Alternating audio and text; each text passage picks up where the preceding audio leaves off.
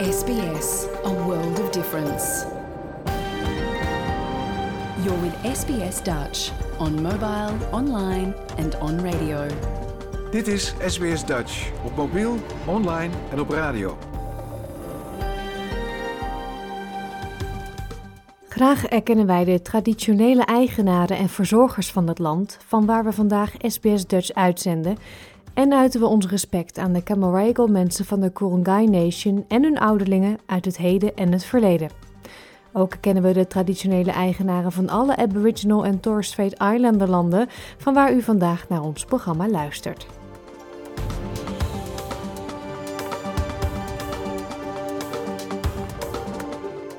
Een hele goede morgen. Mijn naam is Paulien Roesink. Het is vandaag zaterdag 17 juni 2023 en u luistert naar SBS Dutch, het Nederlandstalig radioprogramma van SBS.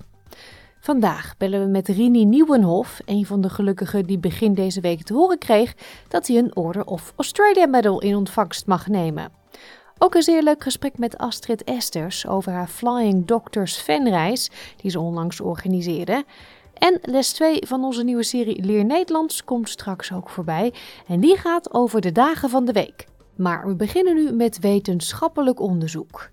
Het is net zo eenvoudig als een blaastest, maar het kan uw leven redden. Wetenschappers van over de hele wereld, ook hier in Australië, doen verschillende onderzoeken naar ademanalyses die kunnen aantonen of een patiënt kanker heeft. Het doel is om de ziekte in een vroeg stadium te ontdekken voordat het al ernstige schade heeft toegebracht aan de patiënt. Onderzoeksteams over de hele wereld werken aan manieren om kanker op te sporen door de adem van patiënten te analyseren. Het team van het Imperial College van de London University heeft een systeem ontwikkeld dat test op gastro-intestinale kankers. Dat zijn kankers in de maag of darmen. Patiënten blazen in een zak en hun adem wordt vervolgens door een sorbensbuis geleid. Dit soort buizen worden veel gebruikt in de industrie en laboratoria. Dr. James Ellis is lid van een van de onderzoeksteams. So we have the sample, uh, the patient breath samples, which we've prepared um, and are now in the instrument ready to be run. Um, the, the thermal dissolver here will uh, heat them up and take the compounds that we've collected from the patient breath in the GP surgery onto, um, onto the instrument. Um, that is then heated up and goes onto uh, into our oven, our gas chromatography oven. Um, this is where we separate the compounds that, that we're interested in, um, and we, we do that here. And it heats up to approximately 250 degrees. Wanneer de verbindingen zijn gescheiden, kunnen de wetenschappers beginnen met analyseren welke vluchtige gassen zijn geïdentificeerd in de adem van de patiënt. Professor George Hanna is hoofd kanker en chirurgie aan het Imperial College. Hij heeft ademtestproeven begeleid bij honderden patiënten. Ze zijn op zoek naar nog eens 25.000 patiënten voor nieuwe ademtesten, met de nadruk op maag- en darmkankers. Maar hij zegt dat de test uiteindelijk op veel meer vlakken nuttig zullen zijn. Compound, which are in the gas phase, the volatile compounds, are different between different tumors. And that is why it could be used as a test for multiple cancer in the same test. Like you do a blood test, you take a blood sample, but you can test for a kidney function, you can test for a liver function. The same as a breath, we can uh, detect multiple cancers. Hij heeft er vertrouwen in dat de test nauwkeurig onderscheid kan maken tussen verschillende kankers. Different organs, they have different background structure and they have a different environment. The metabolite will depend on the type of the cancer and will depend in the environment of the cancer. And that's why they are different. The technology now allow us to pick up those compounds in a very, very low levels, uh, part per billions or part per trillions. It's like a drop in a swimming pool. So that technology allow the measurement of those compounds at a very low level. But we don't depend on a single compound. We depend on a panel of compounds for each cancer. In de Verenigde Staten leidt Dr. Michael Phillips een soortgelijk onderzoek bij Mensana Research in New Jersey, een project dat wordt gefinancierd door het Amerikaanse National Cancer Institute. Net als het Imperial College team gebruiken ze gaschromatografie om de adem van patiënten te analyseren, alleen zoeken zij naar tekenen van longkanker. Ze hebben een marker geïdentificeerd die ze MAGIC hebben genoemd, wat staat voor Mass Abnormalities in Gaseous Ions with Imaging Correlates. Ze ontdekten dat de MAGIC biomarker biopsie-bevestigde longkanker voorspelde met een nauwkeurigheid van 84% Dr. Phillips zegt dat hoewel gaschromatografie erg modern is, het concept van het controleren van de adem van de patiënt zo oud is als de weg naar Rome. Hippocrates, back in ancient Greece, told his students to smell their patient's breath. Back in the 19th century, some people said they could smell typhoid or tuberculosis. Hier in Australië rapporteerden onderzoekers van de Flinders University in 2020 dat ze aanzienlijke vooruitgang hadden geboekt bij het ontwikkelen van een methode om ademprofielen te testen die hoofd-halskankergevallen nauwkeurig konden onderscheiden van niet-kankerpatiënten. Wereldwijd is hoofd-halskanker verantwoordelijk voor 6% van alle vormen van kanker. Jaarlijks overlijden meer dan 300.000 mensen over de hele wereld aan deze kankersoort, waarbij tabak, alcohol en een slechte mondhygiëne bekende risicofactoren zijn.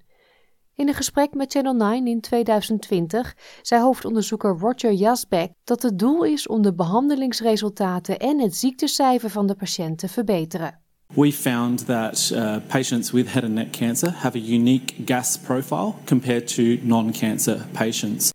Met behulp van statische modellen konden de vlindersonderzoekers een ademtest ontwikkelen die onderscheid kon maken tussen patiënten met en zonder kanker, met een gemiddelde sensitiviteit en specificiteit van 85 Professor Hanna van Imperial College zegt dat de huidige praktijk vaak is om patiënten door te verwijzen voor verder onderzoek of om af te wachten tot de symptomen erger worden.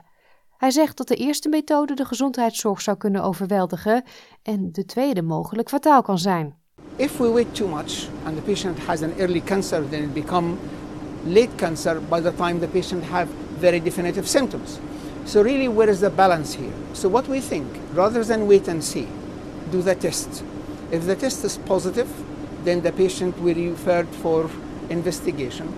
If the test is negative, then reassure the patient. And if the symptoms returns, then we can uh, uh, test the patient again and refer.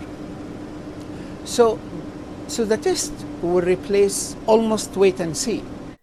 Zodra de verschillende onderzoeksprojecten over de hele wereld zijn voltooid, kan dit een letterlijk adembenemend verschil maken voor de diagnose van kanker.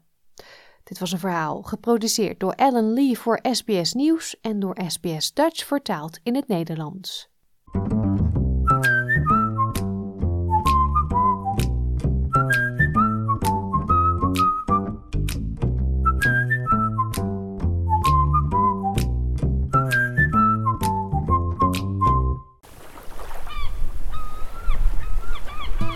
Nu bij SBS Dutch aan boord. In vijf afleveringen nemen wij, Nina van Hatten en Frank Turkenburg je mee op verschillende schepen van de VOC. Ik vind het heel bijzonder dat zo'n duifke, een klein scheepje van 24 meter, overal naartoe kan varen. Reis mee op een historische reis van Nederland naar Australië. Verteld door de ogen van de passagiers en met behulp van verschillende onderzoekers. Maar hoe dicht hij bij de kust van Australië terecht kwam, hoe risicovoller het ook was. De laatste twee keren dat we daar waren, hebben we vrij veel nieuwe skeletten gevonden. Ga op avontuur op de Zuiderzee van de 17e eeuw en ontdek samen met ons Australië. Nu bij SBS Dutch. Afgelopen maandag hadden veel mensen een extra dagje vrij vanwege King's Birthday. Die dag is ook het moment waarop jaarlijks onderscheidingen worden uitgedeeld. Een van die mensen die dit jaar de Order of Australia Medal in ontvangst mag nemen is Rini Nieuwolf. Als klein jongetje kwam hij in 1954 met zijn ouders naar Australië. Hij groeide op in de buurt van Geelong, studeerde daar om leraar te worden, maar werd in 1971 opgeroepen voor de dienstplicht en hij werd uitgezonden naar Vietnam. Tegenwoordig is Rini de voorzitter van de Geelong and District Vietnam Veterans Association en voor het vrijwilligerswerk wat hij daar doet, heeft hij de onderscheiding gekregen. Gisteren belde ik met hem. Jouw gemeenschap, jouw gesprek, SBS Dutch. Rini, how big was the surprise that you got a Order of Australia medal? It was a, a very big surprise, yes. Um, very honoured to be um, A, nominated and then to receive the award. Yeah. It is something very special. It is like in the Netherlands, the Lintjesregen, also around the King's birthday. Yes. Um, I know that in the Netherlands, people get very surprised. They take you to a place and you think you're going to have a dinner with someone, and then ta there's the mayor and he gives you the award. How did this go in your case? No, that, I didn't go to dinner. um, what happens is that you receive a letter um, from the awards people to say that you've been nominated, and they, then a committee uh, determines whether you should receive the award. And once that committee makes the decision, another letter comes um, to say that yes, you've been, um, you know, awarded the Order of Australia, and then the actual medal is presented sometime in September, October this year.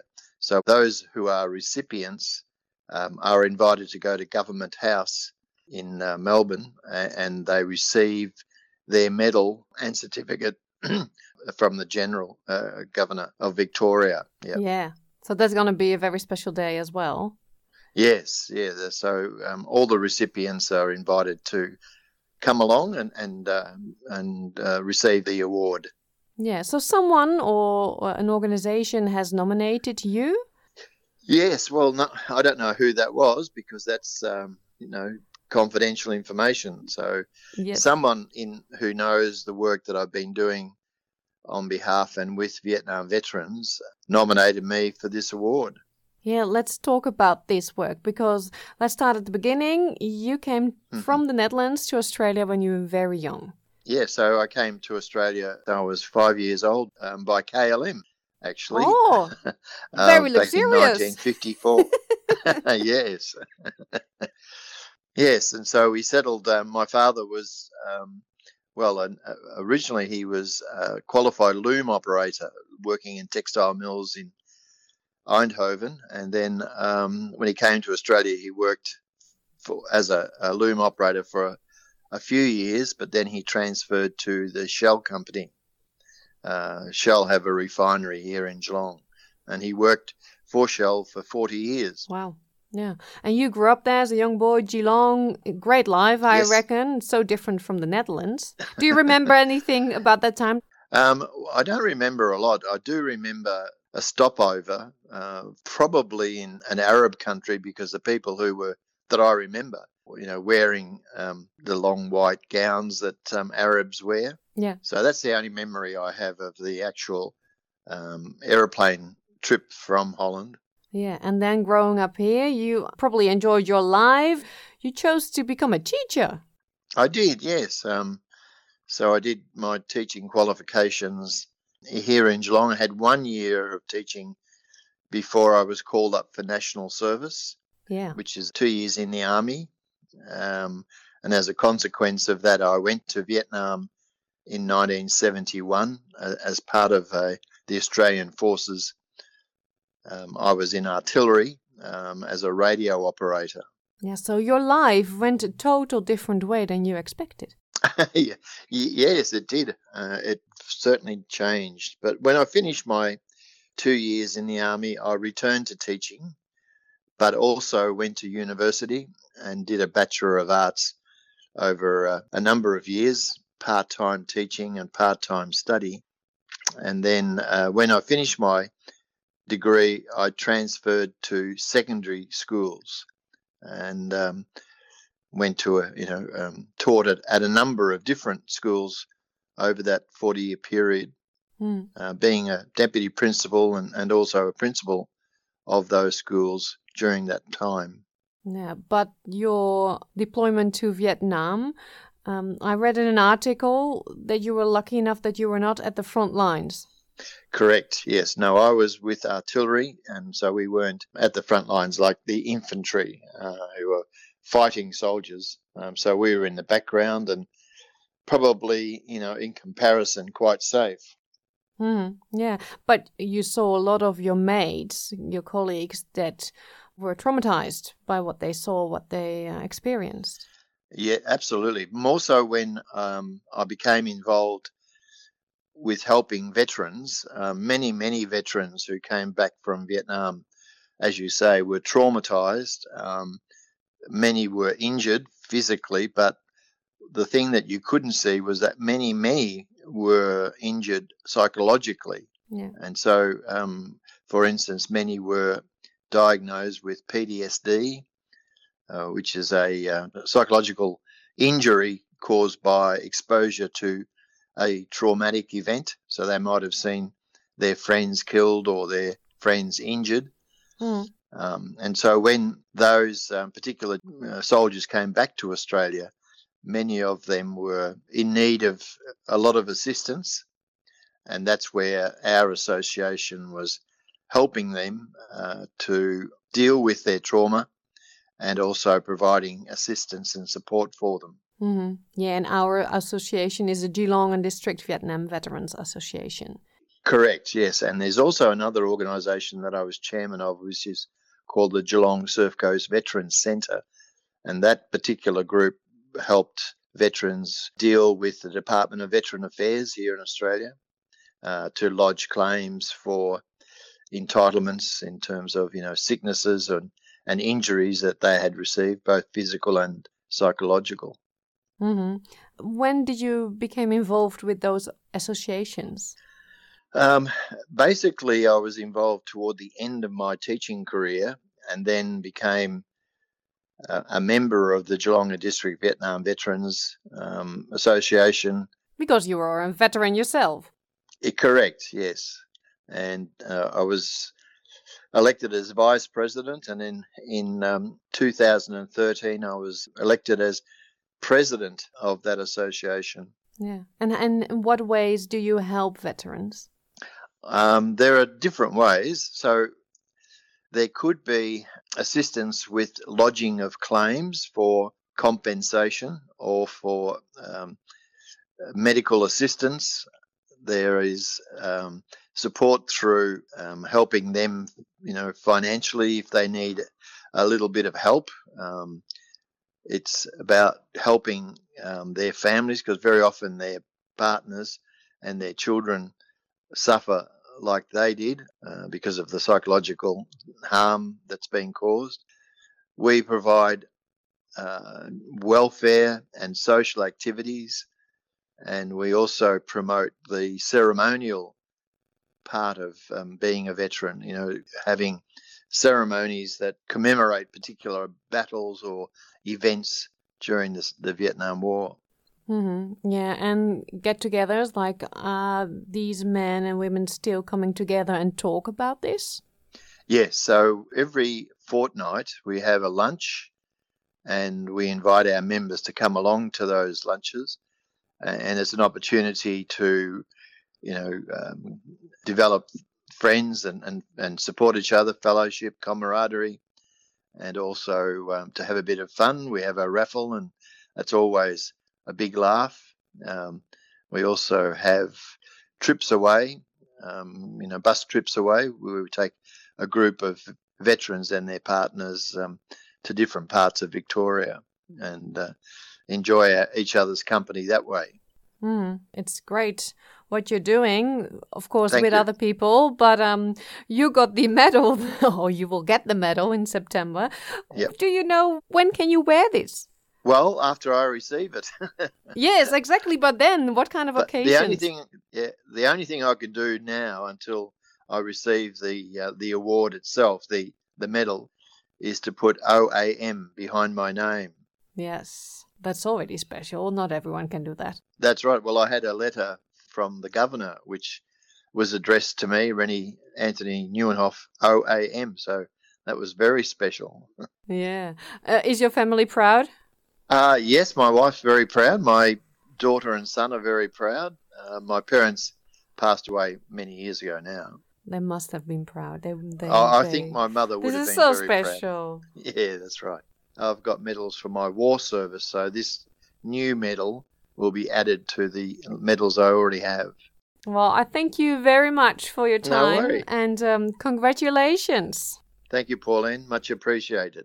Onlangs reisde een groep Nederlandse Flying Doctors fans af naar Australië voor een bezoek aan Minjip, oftewel Cooper's Crossing, en een ontmoeting met enkele acteurs uit de serie.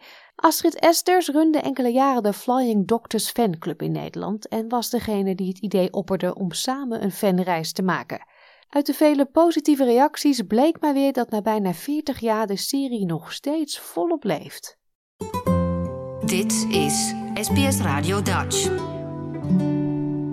Astrid en Australië, dat klinkt uh, als yin en yang die bij elkaar horen volgens mij.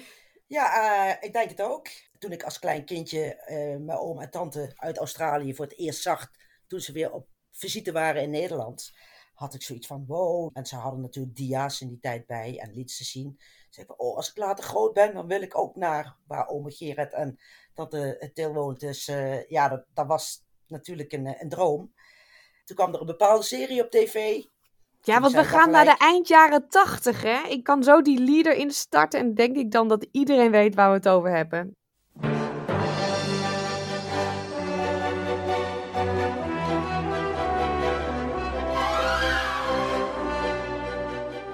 De Flying nou ja, Doctors van een bepaalde natuurlijk. leeftijd. Van een bepaalde leeftijd wel natuurlijk. Oh ja, sorry. Want uh, ik spreek wel eens uh, jongere lui, laat ik het zo zeggen, van de, onder de 30. En die kijken me dan vreemd aan en zeggen Flying Doctors. Nee, nee, nee, nee dat, dat kennen ze dan niet. Dat, uh, dat is dan weer te lang geleden.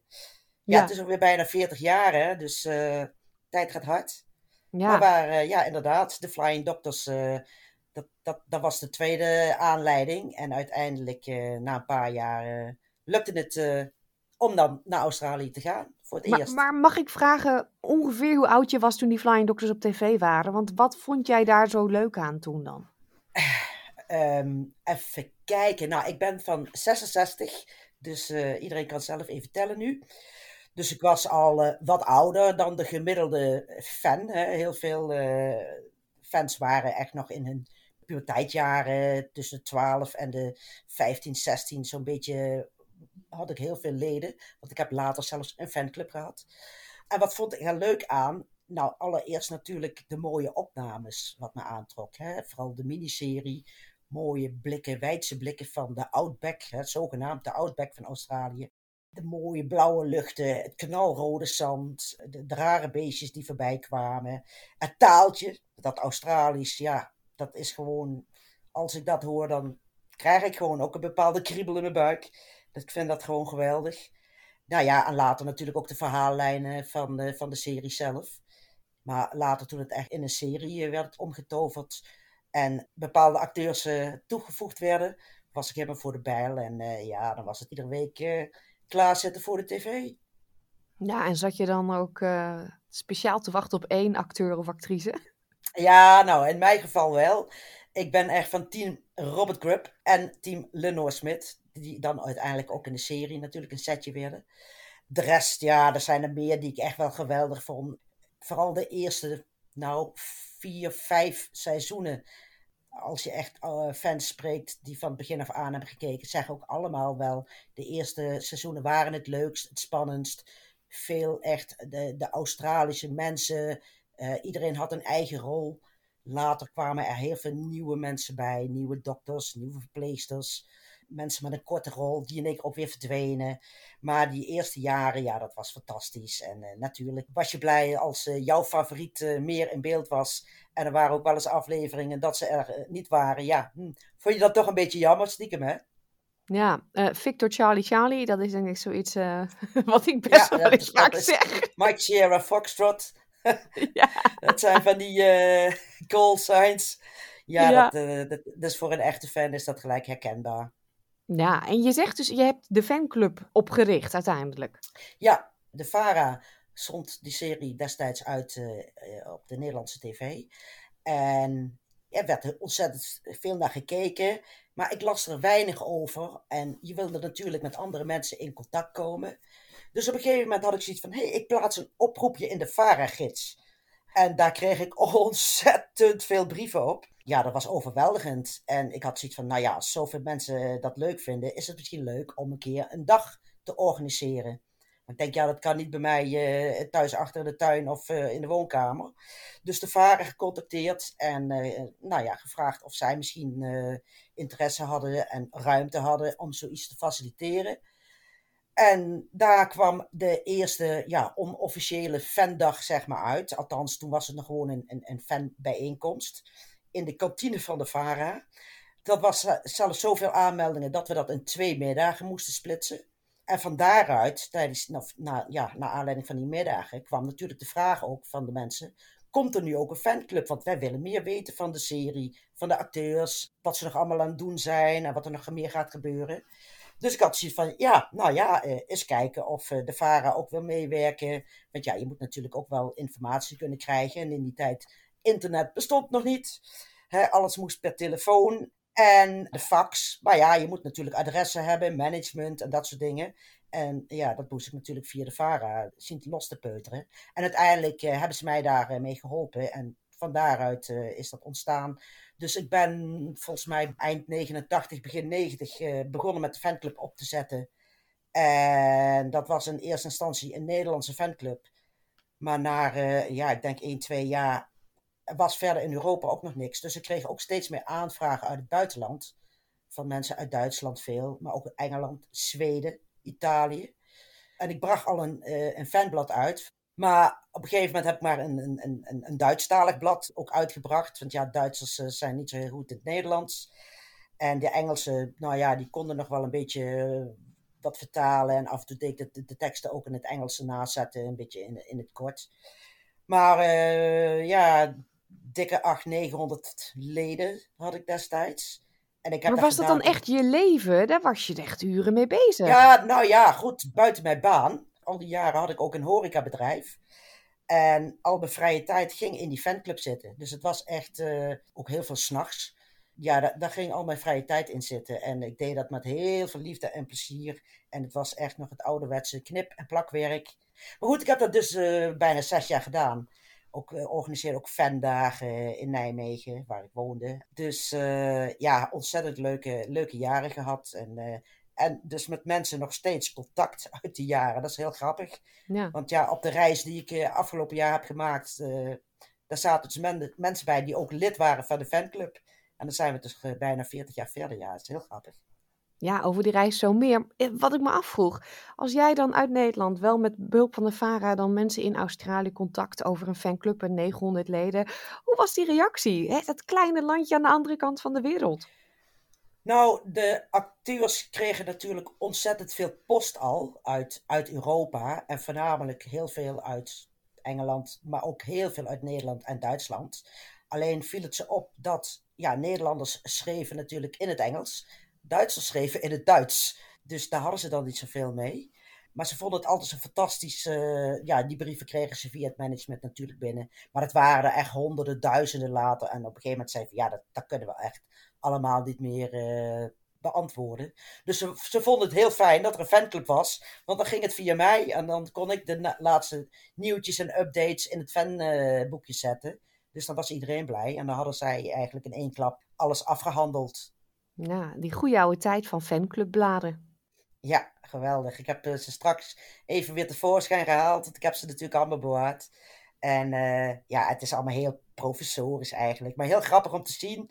En mensen waren gewoon ontzettend blij. Stuurden tekeningen in, verhalen. Uh, sommigen reisden ook al zelf af naar Australië. En gingen bijvoorbeeld naar Minjip, het, uh, het dorpje Cooper's Crossing om daar uh, ja, het dorpje te bekijken en video en foto's te maken. En die stuurden ze dan weer naar mij met een heel verslag dat ze in Minjip waren geweest en dat soort dingen. Ja, dat, waren geweldige, geweldige tijden hoor, ja. Ja, geweldig. Nou zei je net al, uh, je laatste reis. Je bent uh, onlangs weer hier in Australië geweest. En um, met dus ook andere Flying Doctors fans. En jullie hebben een soort van toertje gedaan. En nog leuker, jullie hebben acteurs ontmoet. Ja, ja. Nou, een paar jaar terug kwam ik al met het idee, omdat we eigenlijk in al die jaren uh, Flying Doctors nooit vergeten zijn, zeg maar. Natuurlijk kom je op een gegeven moment een bepaald tijdstip in je leven dat het uh, wat rustiger is. Uh, ik, had, ik had misschien al 20, 25 jaar geen aflevering meer gezien of zo. Maar een paar jaar geleden werd er weer op Facebook een, een, een, een Facebookgroep aangemaakt. En ik kwam daar toevallig op, of iemand heeft me daarop geattendeerd. En ja, toen begon het weer te kriebelen. En op een gegeven moment kijk je weer eens een aflevering. En je raakt weer aan de praat met de mensen. En dan, dan er in zo'n groep mensen die ook lid geweest zijn bij jou van de fanclub destijds. En het was allemaal heel gezellig. En uh, eigenlijk voor corona had ik alles geopperd van, oh, misschien leuk om een keer met een groepje naar Australië te gaan. Niet alleen om naar Mijip te gaan, maar natuurlijk ook om uh, een aantal acteurs te ontmoeten. Gelukkig heb ik nog wat contacten uit, uit de tijd van, van de fanclub. En al die jaren heb ik ook uh, contacten onderhouden met een aantal acteurs. Tegenwoordig appen we lekker gewoon met elkaar. Dus het is een stuk makkelijker dan, dan alles via de fax of met de brievenpost. Um, nou ja, dat was voor corona. Uh, dus dat moest even op uh, on hold gezet worden. Maar vorig jaar begon het dan toch te kriebelen. Dus ik zei van god, wie heeft er toch echt interesse om mee te gaan op een soort Flying Doctors Tribute Tour? En ik denk, nou ja, misschien vijf, zes. Hè, het is toch een dure reis. Maar uiteindelijk zijn we dus met uh, negen dames en één meneer die kant op gegaan. Zijn in, in Sydney begonnen. En daar hebben we dus, uh, behalve natuurlijk de mooie sites in Sydney gezien, ook uh, een lunch gehad met uh, Lenore Smith en Andrew McFarlane, oftewel Sister Kate en Dr. Tom. En het was natuurlijk heel bijzonder voor de groep om ja, deze mensen in levende lijf mee te maken. Ik had een pub afgehuurd, een, een ruimte, en we hebben daar een paar uur gezeten met z'n allen. Lekker geluncht, praatjes gemaakt, video's gemaakt gepraat over van alles en nog wat. Hoor. Het, is, het was niet alleen maar Flying Doctors wat de klok sloeg. Maar ook over de rest van hun carrière. En, uh, ja, en ook andere dingen wat, wat nu in het leven speelt. En het was gewoon een ontzettend leuke, relaxte ontmoeting. Leuk. Ja, was echt leuk. En uh, nou ja, van daaruit zijn we naar Melbourne gevlogen. Dat was dus onze tweede stop. Daar hadden we een, uh, een lunchontmoeting met Robert Krupp, oftewel Dr. Jeff Standish, de blonde dokter getrouwd met zuster Kate in de serie.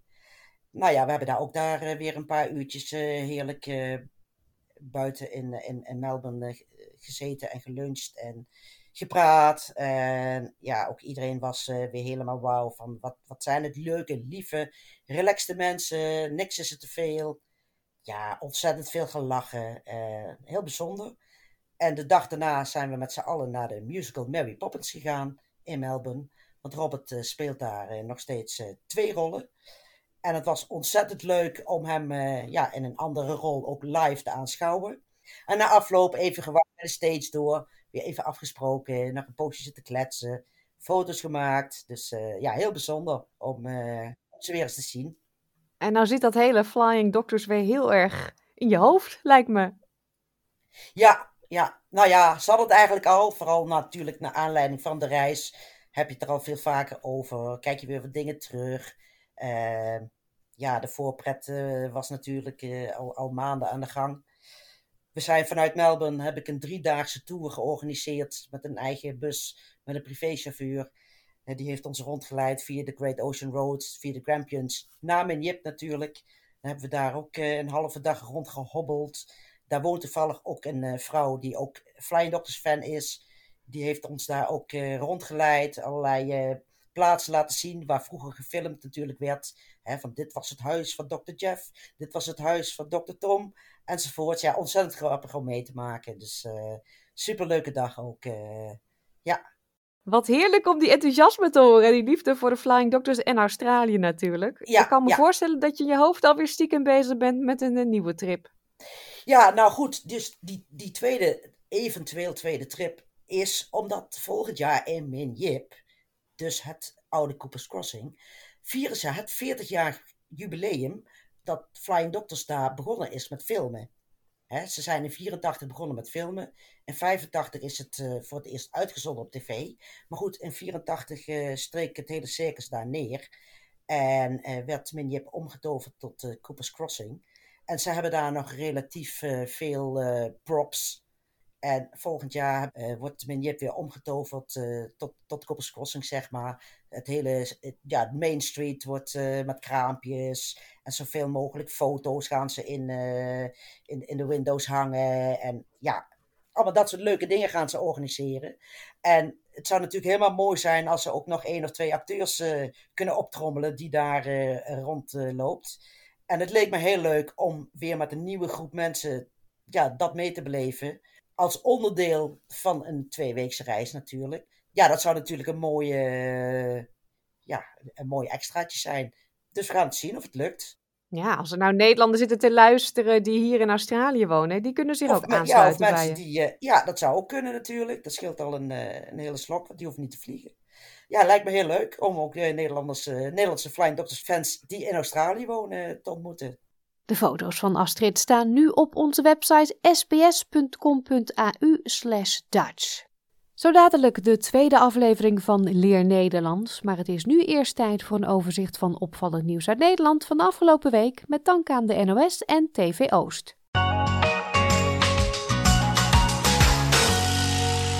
Groot feest in Almere aan het begin van de week en wel dankzij de voetballers van Almere City. Voor het eerst in de geschiedenis van de club is het eerste elftal gepromoveerd naar de Eredivisie.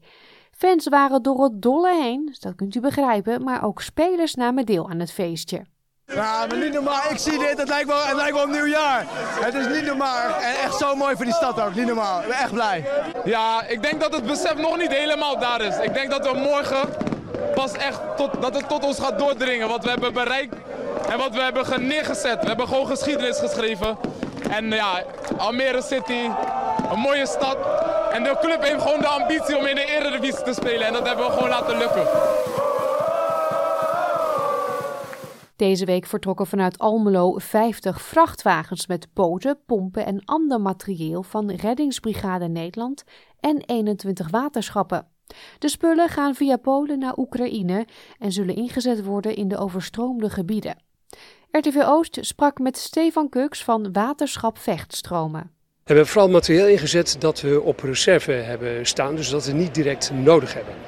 Dus eh, u mag vanuit gaan dat wij ook voldoende materiaal eh, nog eh, thuis houden om in noodsituaties ook in Nederland effectief ons werk te kunnen doen. Ja, we weten natuurlijk niet hoe lang dit materiaal daar nodig is. En wat daar nodig is staat natuurlijk voorop. En zo lang moet het daar ook blijven. En misschien komt het nooit meer terug. Daar hebben we ook bij de selectie van materiaal rekening mee gehouden. En de nood is daar nu heel groot. Dus we moeten nu echt helpen en onze deskundigheid inzetten. Het ministerie van Landbouw publiceerde maandag een rekenmodel online waarmee boeren kunnen zien of ze een zogeheten piekbelaster zijn. Kippen- en varkenshouders Laura en John Schrijver gebruiken het rekenmodel niet, want ze vertrouwen het niet. Wij gaan het niet invullen, omdat wij in het verleden gewoon veel vaker eh, eigenlijk best wel met een kluitje in het riet zijn gestuurd. De stikstofkaart klopt er helemaal niks van, het RS-model klopt niet. Eh, wij gaan niet zomaar ons bedrijf op het spel zetten, omdat mevrouw van der Wal dit nou zo even leuk bedacht heeft. Maar het is anoniem. Dat zeggen ze. U vertrouwt dat niet? Nee. Maar wilt u dan niet weten of u een piekbelasser bent? Ja, dat komen we wel een keer te weten. Dan, is er nog, dan heb je nog niks. Wij willen best meer beweging met de markt, met, met, met, met de overheid. Als de overheid je die kant op wil hebben en ze kunnen ons de financiële middelen geven of, of andere middelen geven dat wij door kunnen, willen we, willen we best wat doen. Dat, dat, is het probleem niet. Maar ja, wij moeten wel een inkomen uit ons bedrijf halen. En ja, dat, dat moet ook blijven. Charda Struik is 37 jaar en zeer slechtziend. Over haar beperking maakte ze de afgelopen maanden al veel grappige TikTok-filmpjes. Binnenkort heeft ze daar misschien iets minder tijd voor, want ze wordt namelijk de nieuwe burgemeester van Leiderdorp. Aan de NOS vertelde ze hoe ze die functie hoopt in te kleden. Het belangrijkste is voor een burgemeester, dat vind ik, dat het een mensenmens is. Maar bij een burgemeester is het ook belangrijk dat je mensen herkent. Nou, dat zou ik dus niet zo snel doen. Ik denk wel dat mijn persoon en wie ik ben, los van die hele beperking, dat dat past. Vandaag ben ik in Madurodam. En wat heb ik daar nou te zoeken? Nou, helemaal niks, want ik zie er toch geen barst van. Nou bent u ook een soort van ehm blindfluencer, hè? Kunnen we een spelletje doen? Wat voor spelletje? Ik zie iets wat jij niet ziet. Oh ja, nee leuk. Ik zie, ik zie wat jij niet ziet met mama. En wat ik wel heel mooi zou vinden, is dat we eh, social media op een bepaalde manier kunnen gaan inzetten. Ook als ik burgemeester ben. Omdat ik burgemeester ook wil laten zien dat burgemeesterschap, je bent ook gewoon een gewoon mens. Met ook dingen die soms iets minder gaan of dat je een beetje een grapje maakt. En daarnaast ben je gewoon op een hele belangrijke bijeenkomst ben je ineens dat boegbeeld of ben je die burgermoeder. Dat kan samen, daar geloof ik gewoon in. Het is een van de spannendste dagen uit je leven. De dag waarop je hoort of je geslaagd bent voor je eindexamen. Deze week was het weer zover. 192.000 scholieren kregen hun uitslag en dat klonk ongeveer zo. Oh.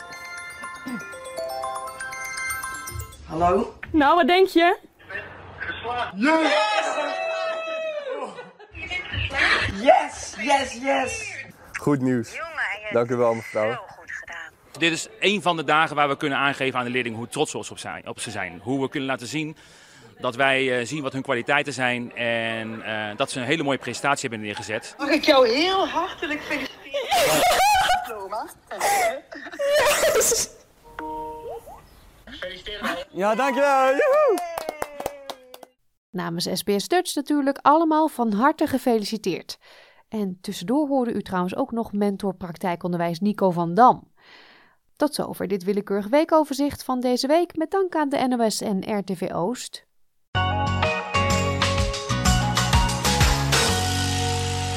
Vorige week zijn we gestart met onze nieuwe serie Leer Nederlands, waar u wekelijks in een miniles enkele Nederlandse woorden en uitspraken leert. De lessen zijn in het Engels en worden verzorgd door leraar Nederlands Joyce Diepels van Dutch with Joyce. Vandaag bespreekt ze de dagen van de week.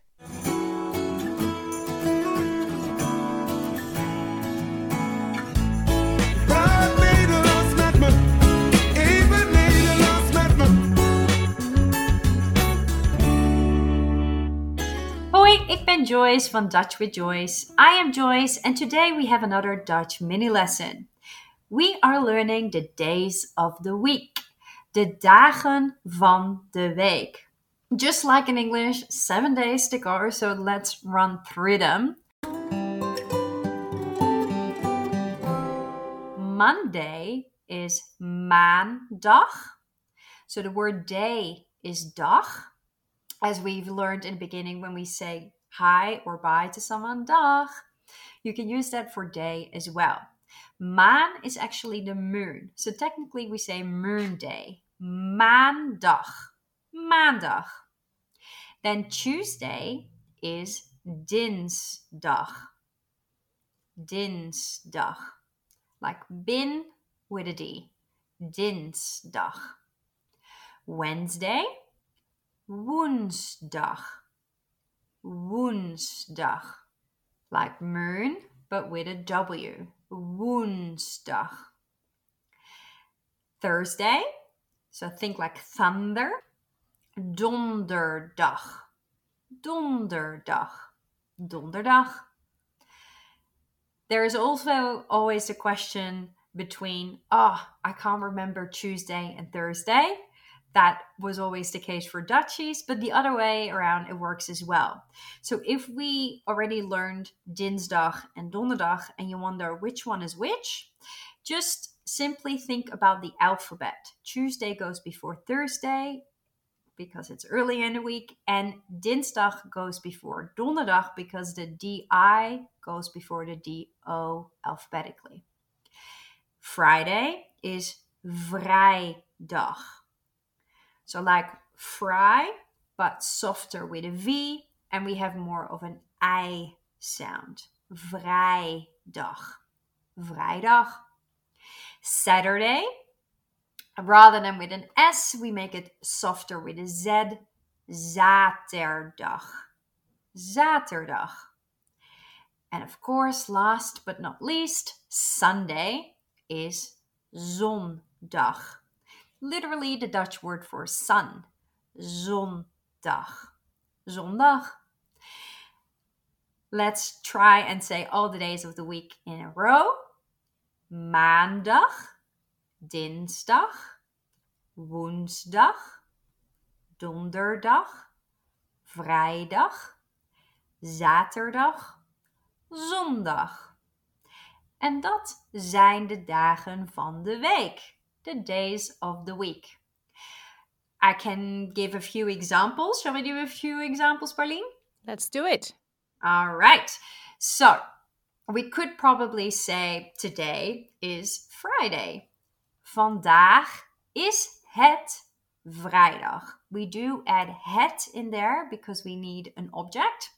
So the sentence today is Friday means vandaag is het vrijdag. Okay? So repeat after me. Vandaag is het vrijdag. Vandaag is het vrijdag. Heel goed. Let's try. On Monday, I go to work. Op maandag ga ik naar werk. Op maandag ga ik naar werk. Repeat after me. Op maandag ga ik naar werk. Op maandag ga ik naar werk. All right. Those are the examples for today. Keep practicing your days of the week and we'll catch you next time. Doei!